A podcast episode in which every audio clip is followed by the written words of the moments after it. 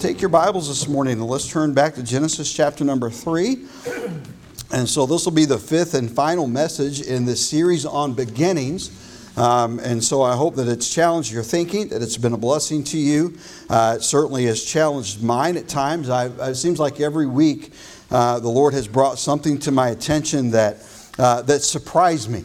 Uh, and so uh, I think uh, I, th- this week is no exception, and I'll, I'll point out what that particular thing is. It's not uh, it's something that you see all through the scripture. I was just shocked at how few times uh, the word appeared in the, in the Old Testament in particular. Uh, and so we'll look a look at these things this morning. Uh, if you're new to Victory this morning, it's your first time with us, thank you so much for being here today. And I would ask that you please find a connection card. If you didn't get one in your bulletin, then there's one on the table out in the lobby in front of the screen at the Welcome Center, the guest services station. Uh, and if you would stop by there, we'd love to have a record of your visit today. They'll have a gift for you. Say thank you for visiting with us. Uh, and if you've got any questions about our church, we'd love the opportunity to be able to sit down and to, to answer them and to share with you uh, whatever you would need to know. Uh, so great to see new folks coming in this morning. I was uh, had the privilege of helping a couple of them find their way to their class and getting children situated, and it's always uh, an honor and a blessing whenever things are getting started and folks are finding their way in. Uh, and so, and I appreciate the friendliness and, and the uh, the helpfulness of our church folks as well as folks find their way through. And so, God bless you uh, for helping and being a blessing. Genesis chapter 3. And we're going to begin here in verse number 20, read through verse 24. We've been on this same text basically for about the last two or three Sundays. Uh, and so, but we're still right here at the beginning uh, and seeing how everything implements and works its way throughout uh, the scripture. The things that I've preached to you the last five weeks, including this week, are things that you see all the way from Genesis through Revelation. Uh, and so it's not isolated or limited to this text. Uh, it is a concept and a principle that is woven throughout the entirety of Scripture. It's important that we understand uh, these truths. And so as we begin in verse number 20, the Bible says, And Adam called his wife's name Eve because she was the mother of all living. And unto Adam and to his wife did the Lord make coats of skins and clothe them. And the Lord God said, Behold, the man is become as one of us to know good and evil. And now, lest he put forth his hand and take also the tree of life and eat and live forever. Therefore, the Lord God sent him forth from the Garden of Eden to till the ground from whence he was taken. So he drove the man, and he placed at the east of the Garden of Eden cherubims and a flaming sword which turned every way to keep the way of the tree of life. I'm going to speak this morning on this thought beginnings the beginning of faith. Now let's pray. Father, thank you for our time again this morning. I pray that you'd help us to focus in on the words and the message that you have for us. Lord, may we recall what we've been given over the last few Sundays. May we be able to put that together uh, so that we get a complete or a more complete picture. And Lord, I pray that you'd work in our hearts, help our faith to be strengthened, help us to live boldly in the, your grace. And Lord, those that are needing salvation, I pray, Holy Spirit, as you draw them, God, as you convict them, uh, that those that uh, that are willing to turn from their sin, to repent, to accept Jesus as their Savior, that today you would give them the courage to step out and to do that. May the, today be the day that their life changes for eternity. Lord, others that need victory in their life over things that are just overwhelming them, I pray that you would help them to understand that they need not live under the burden uh, of sin and the burden of the curse of sin in this life, but we can live freely in Christ Jesus. May we find that this morning. May you set us free. May you be free to work amongst us now. In Jesus' name, amen. Well, we began a few weeks ago looking at the beginning of God's power displayed. We saw that whenever He uh, spoke in the very first verse in the beginning. Uh, God created the heavens and the earth. He took and He created from nothing. Uh, and then he took that matter that he created and he continued his creative act and he formed uh, that matter into what we have today, only it was without, uh, without sin. So it was in a perfect condition and state. And so uh, he formed the fowl of the air and, the, uh, and the, the creatures of the sea from the water, from the land. He formed the creeping things and the beasts of the field. And, uh, and he formed man from the dust of the earth and breathed into man uh, the breath of life. And man became a living soul. And so we saw the second week the creation uh, or the beginning of man man began so that he could walk in fellowship with God, so that God would have one creature in all of the earth that, that would choose to love him. This is what sets us apart from the animals. That's what makes us distinct. God did not want mindless robots that were programmed to love Him. God gave us a free will to exercise uh, that we might choose Him in love uh, so that that relationship that we have with God is unique uh, and it is fulfilling the purpose for which He created it. In this life, we should be bringing God honor and glory. We should be walking with Him in fellowship. He came into the garden daily and He walked with man uh, and He fellowshipped with man. And then sin came into the picture. Uh, and we spent a week talking about the beginning of sin. We looked at how Satan fell uh, from heaven and how he sinned and his pride overwhelmed him. And then he came uh, to Eve in the garden and he began to cause her to doubt God's word. That's essential uh, to our understanding of the earth that we live on, why it is the way that it is, uh, and how God has reconciled us to himself. And so when they look and you look at back at that what happened there, uh, the Satan came into the garden and he caused man to begin to question God. It was a breaking point. Up to this point, man had just believed God. His faith and confidence had been in God. And at this point now, he begins to question, and someone comes and questions what God said and causes man uh, to, to listen to something that, and really, if you think about the subtlety uh, or the subtlety of the serpent and Satan there in the serpent, uh, he is telling them what they want to hear they looked at that fruit. They wondered about that fruit. It was the one thing that they were told uh, not to touch. And Satan says, you don't have to, God, God didn't tell you the whole truth there. They just caused them uh, to doubt. And so we saw sin come into the picture. We saw when sin came that it, that it made a division between man and God that it caused man to be realized that he was uh, that he was naked uncovered unclothed in his shame. And he tried uh, desperately to take the uh, the fig leaves and to in his own self-righteousness make and fashion an apron that would cover his shame. Listen my friend no act of kindness no act of goodness no act of anything that you or i can do be, will ever be sufficient to cover us from the shame of our sin there's nothing that we can do. And as we saw the lesson and the motive and what God did and how He addressed it, they simply tried to cover their shame. And whenever we try to make our way to heaven or into the presence of God uh, by, uh, by doing good things or attending church services or being baptized or partaking in communion or, uh, or giving to charitable causes or whatever good thing you can dream up, when that's what we do and that's our process and how we go about it, what we're essentially doing is sewing fig leaves together to try to hide from the shame of our sin. It will never be sufficient. And God comes and He searches them out.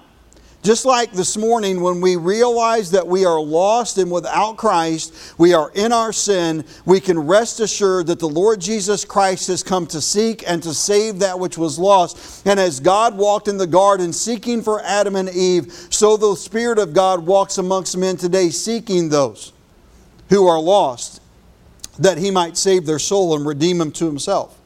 So we saw sin come. We saw that God had to take immediately, he, he prophesied that there would be a, a virgin born uh, Savior that would come into the world. We saw that in, uh, in verse number 15 of chapter 3 when he says, And I will put enmity between thee and the woman, and between thy seed and her seed, and it shall bruise thy head, and thou shalt bruise his heel. Uh, God talking to the serpent, understand this morning that from a biblical standpoint, uh, that women do not have seed, men do. So for him to say that the woman's seed, would bruise is an indication that a supernatural act of God would be brought into play, that this, that this sinful nature that was passed to us from Adam would not fall upon the Lord Jesus Christ, for he had no earthly father.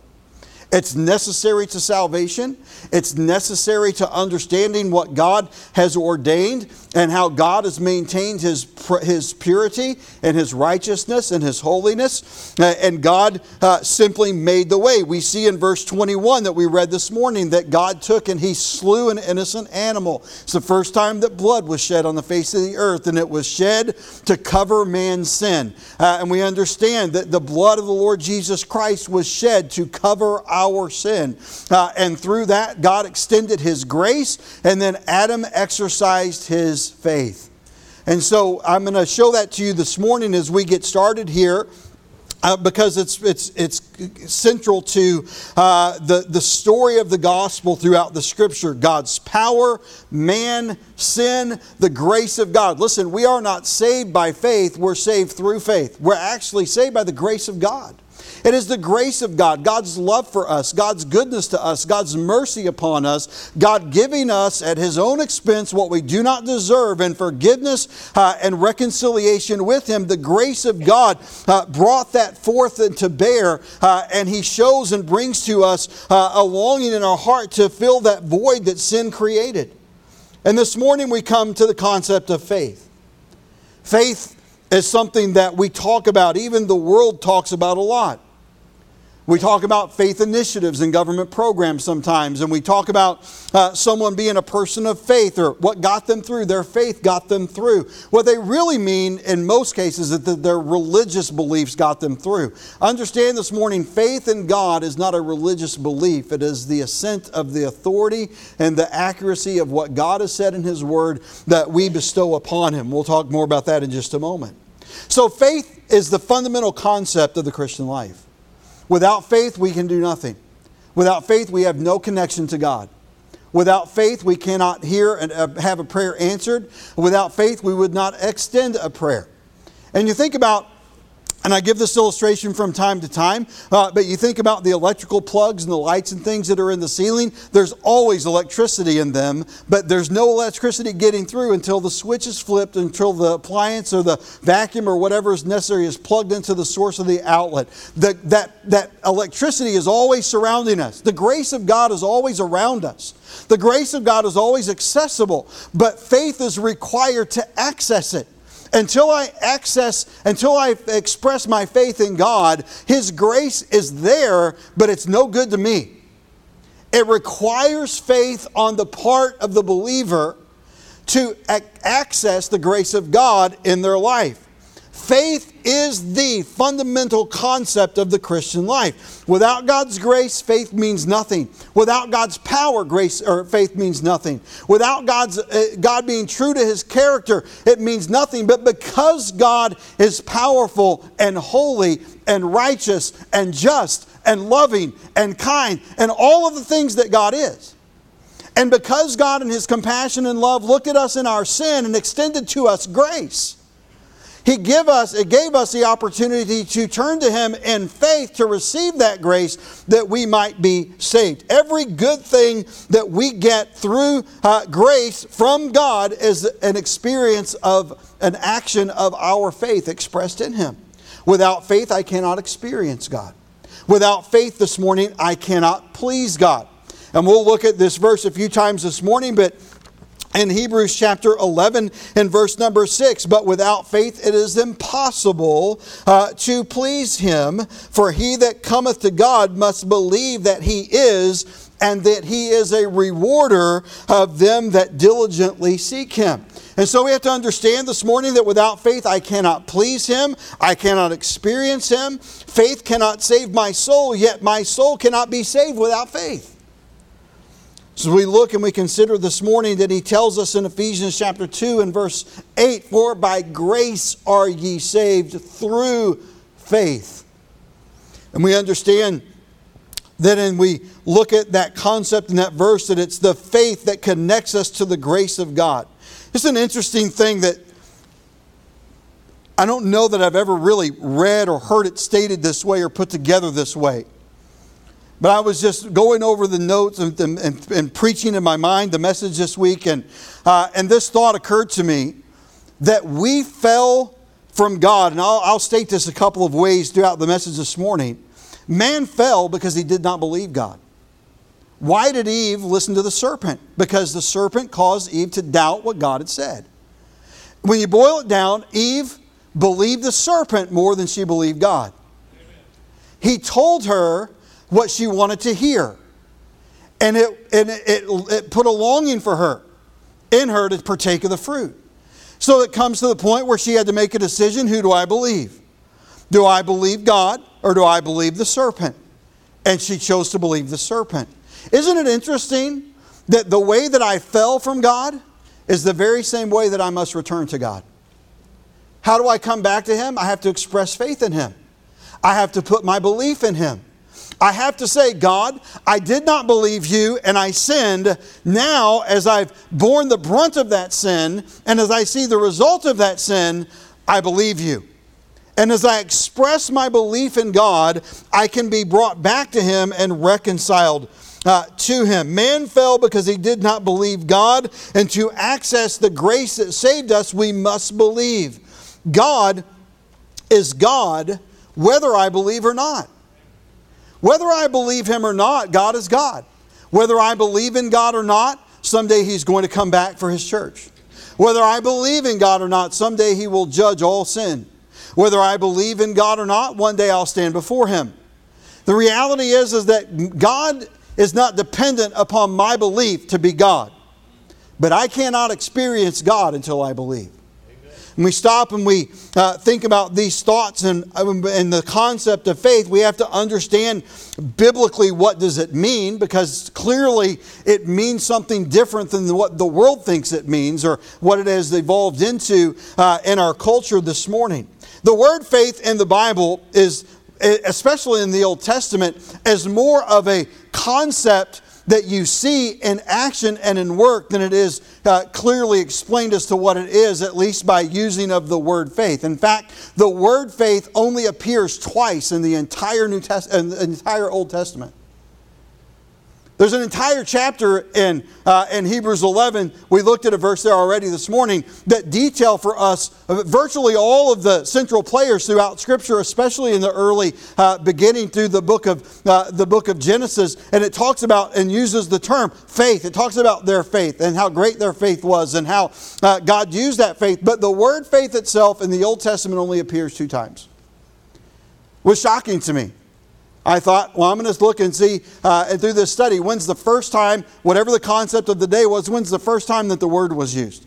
The first time that the word sin appears in the Old Testament is in Deuteronomy chapter 32 and verse number 20. And Moses is, uh, is speaking uh, and he's uh, chiding uh, the, the children of Israel, or he's write, written a psalm about and singing about their experience. In verse 18, he says, Of the rock that beget thee, thou art unmindful and has forgotten God that formed thee.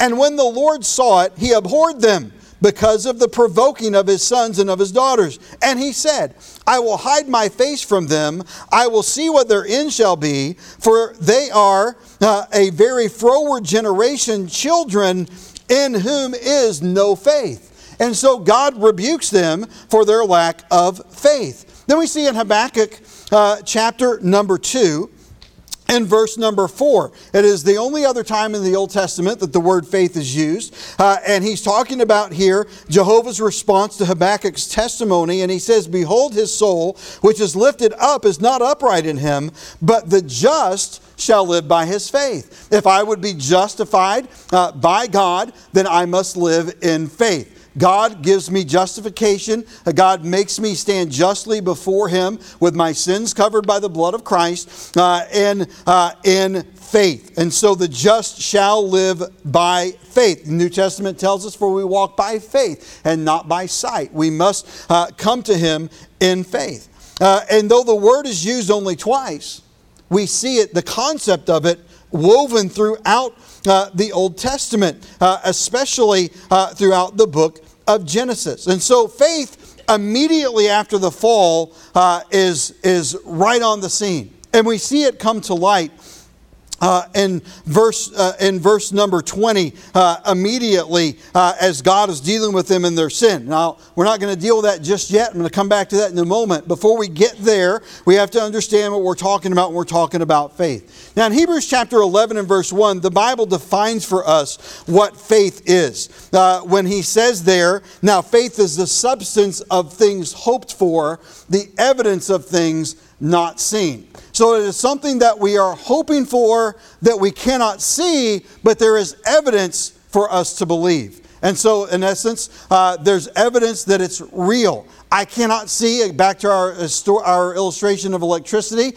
I cannot see electricity. Maybe in the form of a lightning bolt, I can see uh, electricity, but harnessed, uh, channeled, purposeful electricity, I can see the evidence of it, but I cannot see it.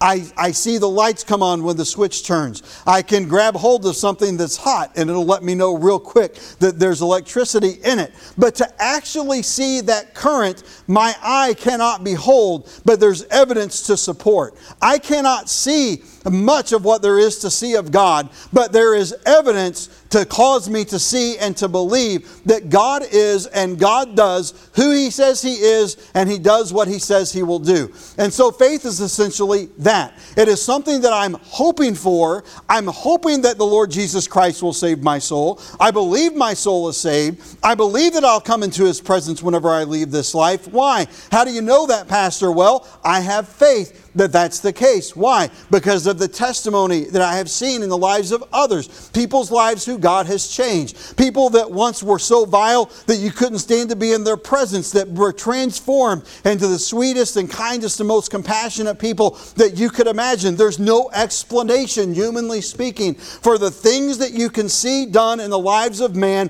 when God is working. It's unbelievable uh, to, uh, to the average person, but to the Christian that has the light of the Word of God, explaining to us who God is, how God works, and what God does, when we see that on display in the life of someone that has put their confidence in Him and loves Him and lives for Him, it is amazing. It is evidence. It may not be something that the world can say is tangible, but it's tangible enough for me to reject everything else and to say, if God has said it, I choose to believe it uh, by faith. I need His faith and I, I need His grace and to access it by faith. Now, faith is the substance of things hoped for, it is the evidence of things not seen. In Hebrews 11, verse 6, but without faith it is impossible to please him. I cannot even begin to please him. For he that cometh to God must believe that he is, and that he is a rewarder of them that diligently seek him. And so, faith, uh, by definition, uh, is this it is belief. You can sum it up in one word Do I believe God, or do I believe what I want to believe? Do I believe what God has said? Or do I just believe what the world tells me? Faith is belief. By that it means this the assent of the mind to the truth of what is declared by another. It is my mind agreeing or accepting what is declared by another, and I'm trusting in that or resting in that based upon his authority and his veracity or accuracy. Is God accurate? Can I trust Him? Can I believe Him? Faith is when my mind assents to God's authority and his veracity. Why cannot the world, why can the world uh, not believe in God? Because the world will not accept his authority. The world rejects the authority of God. The world rejects the authority of Scripture. Many churches today are rejecting the authority uh, of the Word of God. Faith place my confidence in God's authority and His accuracy, His truthfulness, without other evidence. It is the judgment that what God states or testifies is truth. You could state as grace is God's divine influence on the heart uh, and, and, reflected out in the life. That faith is that uh, which causes me to look and say, because God said it, and because I accept God's authority, and because I believe that God is true, then I can rest or have confidence or believe that God is who He says He is, and that God will do what He has said that He will do. Listen, man fell, as I stated earlier, because he did not fully believe in God. Man fell, so he ate of the fruit. And when confronted by God, now Adam chooses to believe God. And so you have this. You have Eve is tempted by the serpent. He tells her what she wants to hear. She, she begins to doubt God. She partakes of the fruit. Adam comes along and says, uh, Woman, what have you done? And he said, and she uh, tells him, the serpent came and beguiled me. Immediately she knew she had done wrong. The serpent beguiled me, and she gave to Adam. Adam had to make a decision. Do I love Eve or do I love God more? He chose Eve. They immediately, their eyes are open. Immediately, they feel the shame of their sin. Immediately, they begin to hide from God. They had never hidden from God before.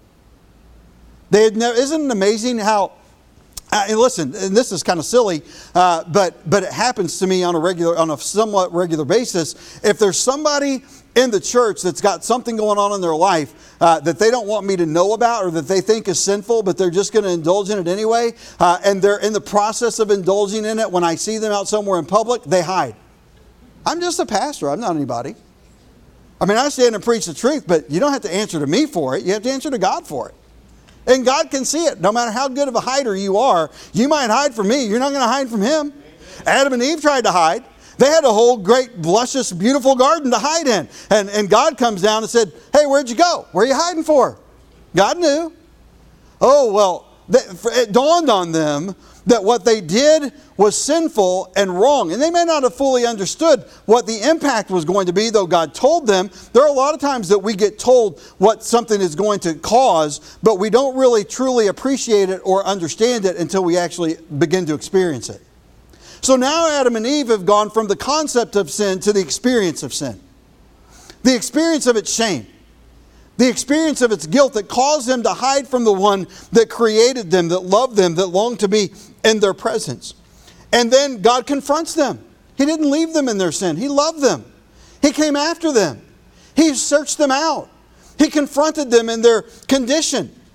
And so, uh, as He does that, He says, Adam, are you going to believe me now? We came to God in faith, uh, or we come to God in faith believing Him just as we fell because we believed Him not. And so we see that come to be in, in Genesis chapter 3 and verse number 20. It's, it's not obvious if you don't understand really the concept of what's going on. But when he says, and Adam called his wife's name Eve, you could stay and surmise that that is Adam's profession of faith in God. Why do you say that? I say that because of this. And Adam. Adam, his name means ruddy or common. So you see the name Adam, it's just this is just common. He's just a man. We're all common men. And so there's not anything significant or special uh, about us in our raw form. We are just common men. And he called his wife's name Eve. Never before had she been called Eve up to this point. She'd only been called referred to as the woman. There is no mention of the name Eve before this verse. So when you look at the name Eve, the name Eve means life giver. It means life or living. Now, understand what's just happened. They sinned, God came and confronted them, and then God pronounced a curse upon them and upon the earth. And we don't have time this morning to go back and repreach that message from sin. But when you look at what's taken place here, they've sinned, God comes, He finds them, he covers them. He says, Because you've sinned, now you're going to have to leave the garden. Because you've sinned, you're going to have pain in childbearing. Because you've sinned, and because you were deceived, you're going to uh, be, uh, the, the man is going to be the head of the home. Because you, uh, because you uh, have sinned, you're going to have to till the ground. You're going to have to labor by the sweat of your brow. Things aren't going to come easy for you. Because you sin, the bee will sting. Because you sin, the rose will have thorns. Because you sin, you're going to have all of these disease and all of these things. That all of that is just a result of sin running its course throughout the earth because of Adam's sin. This has just taken place here in chapter 2 in chapter or in chapter 3. And Adam called his wife's name Eve. God says, Adam, you sin, now you're going to die. Your spirit died, but now the process of death has begun in your life.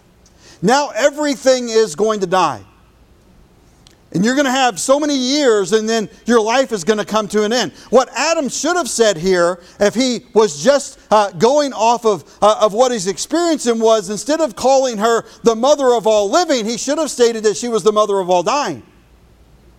Because the reality of their experience was they were dying. Before sin, they would have lived forever in the garden walking with God. Before sin, the earth would have been perfect and pristine, uh, never ending, uh, with, with God as our ruler and, our, uh, to, walking in fellowship and in concert with us. But after sin, as, the, as disease and as sickness and as, uh, as uh, all of the things, excuse me, that it brought come upon the earth, well, when we look and we go through all of that, uh, Adam looked out and said, Hey, Eve, look what you did. Look what I did. You're the mother of all dying. But God's just come to him. God's just confronted him. God's told them what was going to happen, but God is in the process of showing him that there is a path back to me, Adam. I'm going to take the life of this animal in verse 21, the very next verse. He kills the animal and he clothes them, blood is shed, that their sin might be, uh, that their sin might be temporarily atoned, uh, that they looking forward to what God has said in faith could be righteous and, uh, and be saved in Christ. And so Adam called his wife's name Eve because she was the mother of all living. Adam looks and he says, God, God, I've sinned against you, and I'm so sorry that I've broken that trust. And I appreciate that you came back and confronted me in my sin, and you didn't let it run its course, and you didn't let it go there. And I know that I've got to bear the burden of sin upon my life. And I know I'm going to have to work and labor by the sweat of my brow. And I know I'm going to have to leave this beautiful garden that you've given, and I'm going to have to go out here uh, because you can't trust me uh, to stay away from that which you've commanded me to not be at. And so he put the cherubim to stand guard and he put them out of the garden after they were clothed. And Adam looks at him and he said, Eve, we've got to go now, but I want you to come. And instead of calling her woman, he says, because God has met with us and because God has sacrificed for us and because God loves us so much, mother of all living, let's go. And Adam expresses that faith and trust in God whenever he names Eve, Eve. We look and we see as they're going through this experience. verse 21, they're clothed. And verse 22, and the Lord God said, Behold, the man has become as one of us to know good and evil. Now lest he put forth his hand and take also the tree of life and eat and live forever. Therefore the Lord God sent him forth from the Garden of Eden till the ground from whence he was taken. So he drove out the man. I, I, can't help but picture this in my mind's eye, and I, I can't say that, that this that was this way biblically. I just am trying to envision this process man in his shame, God in his grace. Adam reaffirms his assent of mind or belief that God is true. I should have never listened to that serpent. I should have never given in. God, you're true. You're the reliable one. I know, Adam, and I love you. But you've broken this. This is what we've got to do to fix it. And you can't stay here. You have to go out here. And it says, Therefore the Lord God sent him forth. Kind of like God calling Abraham to go forth. For the first time, Adam steps outside the garden, presumably. It's a new world. It's a broken world. The cherubim goes on guard. I kind of picture in my mind Adam and Eve standing there with a like almost like a child being separated from her parents, being taken away from their parents by a glass door. And that child standing there looking through the glass door at that broken-hearted parent weeping, crying, not understanding fully what's going on as the parents walk away and the doors are locked and they can't get in. And they find themselves outside all alone. Now, the truth is, is that they weren't alone, God was still with them.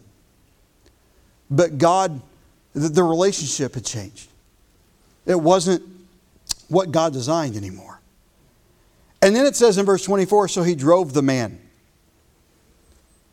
It's almost like God had to come back and say, Go on, get. Kind of like a stray dog that you quit feeding and you just got to kind of start bopping it with rocks to drive it away. Shoo it on down the road. Doesn't want to leave. Followed you home. You fed it, and now it won't go. And it's just standing there looking at you every time you come out. And you're trying to get it to go. I can just, in my mind's eye, see God, all right, Adam, go on. You can't stay here. You've got to go out there. The confusion, the bewilderment, the brokenheartedness, the knowing that this was of the Lord.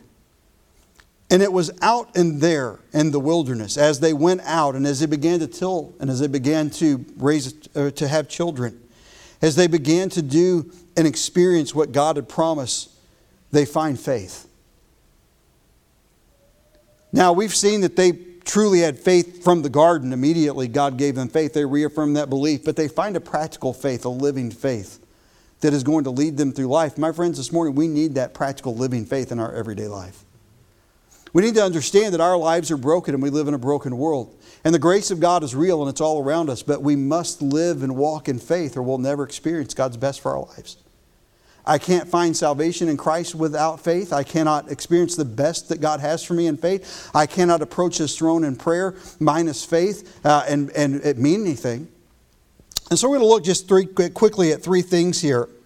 And again, in verse number 20, uh, as Adam uh, cries out, and Adam called his wife's name Eve because she was the mother of all living, expressing that faith. He found faith to believe. I wonder this morning have you found faith to believe? Are you here this morning and you realize that the impact of sin in your life and upon the earth, and that sin has separated us from God, and that God, in His love for us, has caused Jesus to come and to live a sinless life, virgin born, that He might become our sin on the cross and bear the wrath of God and judgment of our sin on His broken body, and then went to the grave and raised from the dead three days later by the power of God, showing us that we have He has defeated sin and death, and that we can live resurrected lives. Uh, in his power. It is a faith to believe. Do we have you found this morning faith to believe? And if you look and say, Pastor, I, I, I want to believe, there's a time that Jesus to his disciples said, Hey, uh, this is something that you've got to do. It was in relation to forgiving. Uh, and he said, uh, They said, We want to believe, help our unbelief. I'm just telling you this morning, if you're here and you would say, I want to believe, I'm just struggling to wrap my mind around it, Pastor. I, I, I know that eh, I, I, need it. I know that this is what I, but to say that I can fully put my confidence in it, that I can truly trust it, that I can truly believe it, I'm just not there yet. What do I do? Get more faith. Romans chapter 10 and verse 17 says, So then faith cometh by hearing, and hearing by the word of God. If you're coming week after week and you're struggling with this this morning, what you need to do is spend time in your Bible and just keep coming because what you're getting is the word of God. Then the more that you get the word of God, the more that you see God working in lives, the more that God will bring you to a place where you can say, Now I believe. Faith cometh by hearing, and hearing by the Word of God. There is no way to get faith apart from the Word of God. Isn't it amazing how God looked at us in our depravity and our sin, and He said, I am going to come to you, and I'm going to give you grace, and if you'll accept me by faith, but if you don't, God, I don't have any faith, I'll give you that too. There's not anything that we need. There's not anything that we can do on our own except say to God, I will accept you and your word as truth, and I'll put my confidence in you. And when we lack the confidence, God says, just stick around and listen, and your confidence in me will grow. Just watch me. We see this morning, first of all, that they found faith to believe because they had a source for their faith. And the source of our faith this morning is the Word. The Word, my friends, is Jesus. In the beginning was the Word, and the Word was with God, and the Word was God. And the Word was made flesh and dwelt amongst us. There is no question this morning, biblically speaking, if there was any doubt, John uh, the Apostle, in the very first verse and chapter of his gospel, makes it distinctly clear that Jesus Christ is the Word of God. He is the source of faith, the source of salvation, the source of all that we need. And there is no other name under heaven whereby men must be saved than the name of the Lord Jesus Christ. He is the source of faith, the Word of God. And if that weren't enough, he said, uh, Understand, I'm simplifying the process. Understand the simplicity of, of faith. Now, faith is the substance of things hoped for, it is the evidence of things not seen. That God said, I'm not asking you to follow me blindly. I'm not asking you to just come and believe in some, uh, some fairy tale that you can't understand. I'm telling you, if you will come to me and you will put your trust in me and your hope in me, that I will give you evidence to believe. I will show myself to you. I will show myself to you in the lives of others. And as I work in your life and as I work in the world around you, listen, the simplicity of their faith is this that God is at work. He said, I am the Word and I am working to draw you to myself. So we see the Word and we see the works of faith, how God draws us we found faith to believe.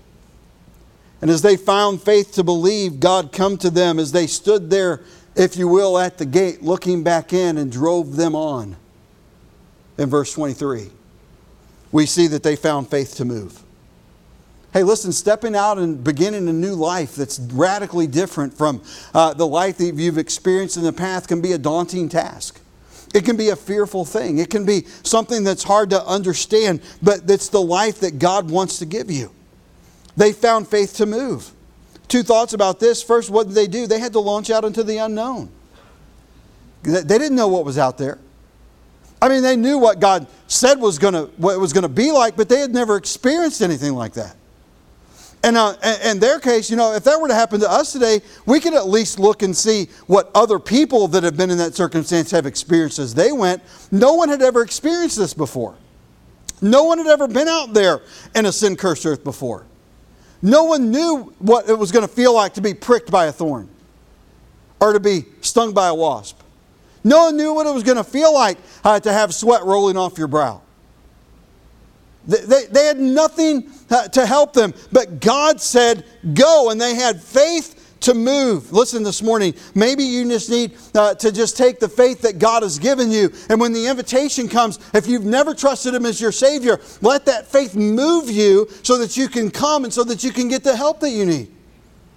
No one will pressure you, no one will push you. We just want to say this is what God said, and this is how you can know that God has is, that Jesus is your Savior, and God will change your life. It doesn't matter what a church says or what a church thinks, it matters what did God say in the Holy Word. What did God reveal about Himself? Perhaps you're here this morning and you know that you're saved, you know you're on your way to heaven, but you've never really grown in your faith. You've never really grown in God's grace. You've been stifled and you've been, and been stumbling around and you just haven't been able to get any traction. May I say to you that God will give you the faith to move if you'll just stay focused on Him.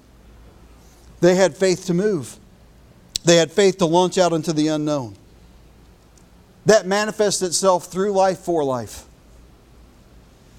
What I mean by that is this that it may be someone that they're brand new to the faith. They just trusted Christ as their Savior. And faith to them uh, means coming into a building of people that they really don't know or have any connection to. To come into the unknown, that's a hard thing.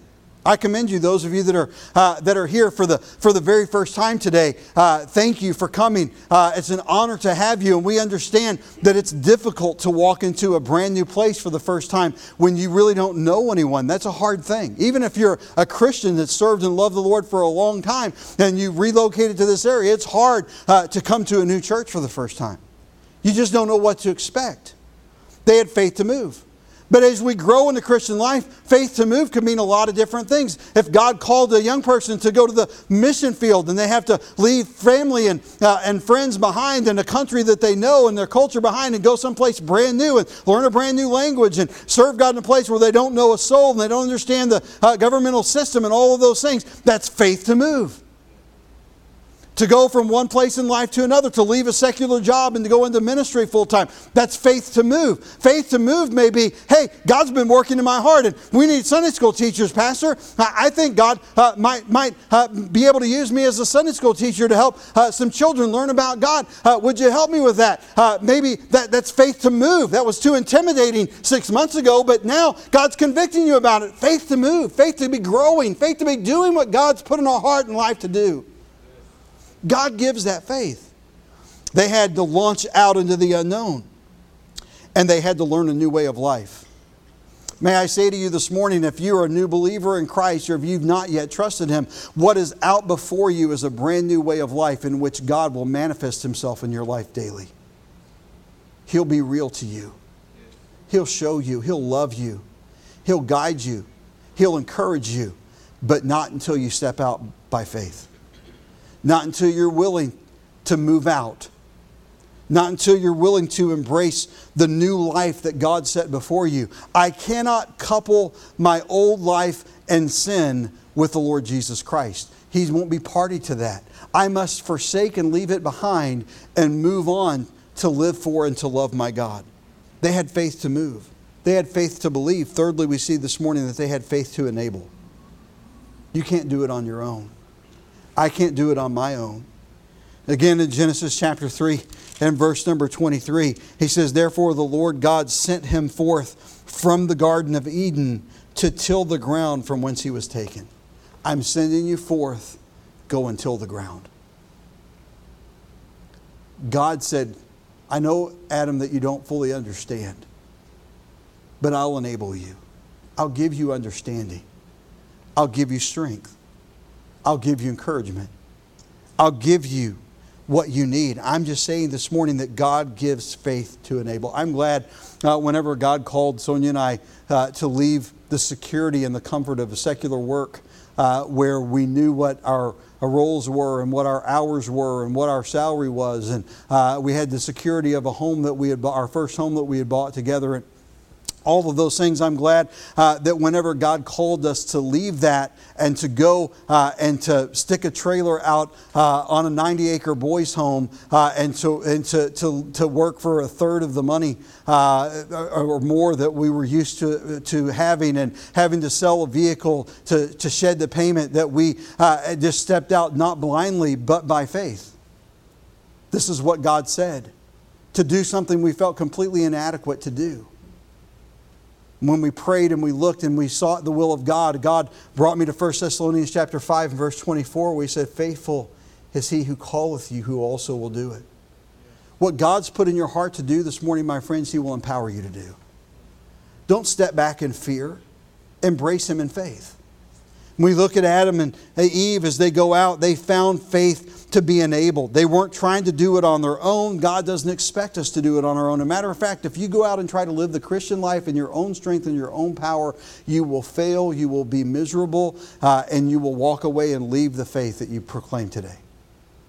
God never designed, He did not design you to be able to do it on your own. He does not desire for you to do it on your own. He wants to be a part of your life each and every day. It's His strength, it's His power. He's the one that enables. It's His grace that sees us through. He gave faith to enable. Two thoughts about this this morning as we wrap up. Number one, uh, they were able to survive in an imperfect world. Hey, listen, the world that they lived in now was a much different world than the one that they had known to this point. He gave them faith to survive in an imperfect world. May I say to you this morning that the, wor- the world is growing less and less perfect every day? The evolutionists want you to think that mankind is getting better and smarter and all these things. We're actually not. We're devolving, we're not evolving.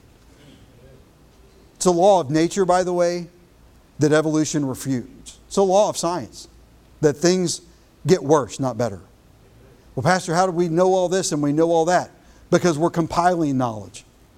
We've, we've come up with machines that help us stockpile and they're actually starting to think for us but we're getting worse. We're getting more vile. We're getting more wicked. At some point, God brings some judgment for sin, and a little bit of a reset and reviving happens from time to time. I'm just saying this morning that the world in which you live and I live is imperfect. I shouldn't be all knotted up and been out of shape about the imperfections of this world. Oh, yeah, I'm outraged as other Americans are about things that go on politically at times. But the reality is, why should I expect it to be any different? It's a sin cursed earth. It's just going to keep spiraling in sin. Why? Because that's what we created. God created perfection, we created this mess. And God, in the midst of our mess, is standing there saying, In spite of it, I love you. In spite of it, I'll help you. In spite of it, I'll draw you to myself. In spite of it, I'll enable you and empower you to live in this imperfect world. Don't be, don't be overwhelmed by the imperfect world and what life has thrown at you that's hard to, to, that's hard to bear. God understands. He knows. We have a Savior that's been touched with the feeling of our infirmities. He knows what it's like to experience the things that we experience the heartache, the loss, all of the problems and trials that come with life. Jesus knows. It's an imperfect world. And He says, uh, But I'll empower you, I'll enable you to serve me in it. I'll enable you to make a difference for me through it. Secondly, they were able to thrive in God's grace. They were able to thrive. Listen, in a world that should have consumed them, crushed them, overwhelmed them, they thrived. They bore children. They lived long lives. They taught their children their faith. They weren't completely successful. One of their sons murdered the other. And then God gave him more children. Don't expect perfection. Don't give up whenever bad things happen. Don't give up when you make a mess out of the next thing and life throws you for a loop. Just keep trusting God. Just keep walking with Him. Just keep letting Him build you. Why? Because you can thrive. Wherever you're at this morning, whatever has overwhelmed you this morning, whatever sin you have in your past, whether it was your distant past or whether it was this morning, you can thrive in this life with God.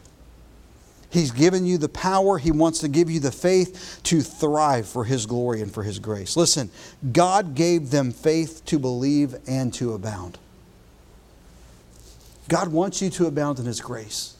God wants you to live a fruitful, powerful life. Charles Spurgeon put it this way as we close this morning A little faith will bring your soul to heaven, but a great faith will bring heaven to your soul.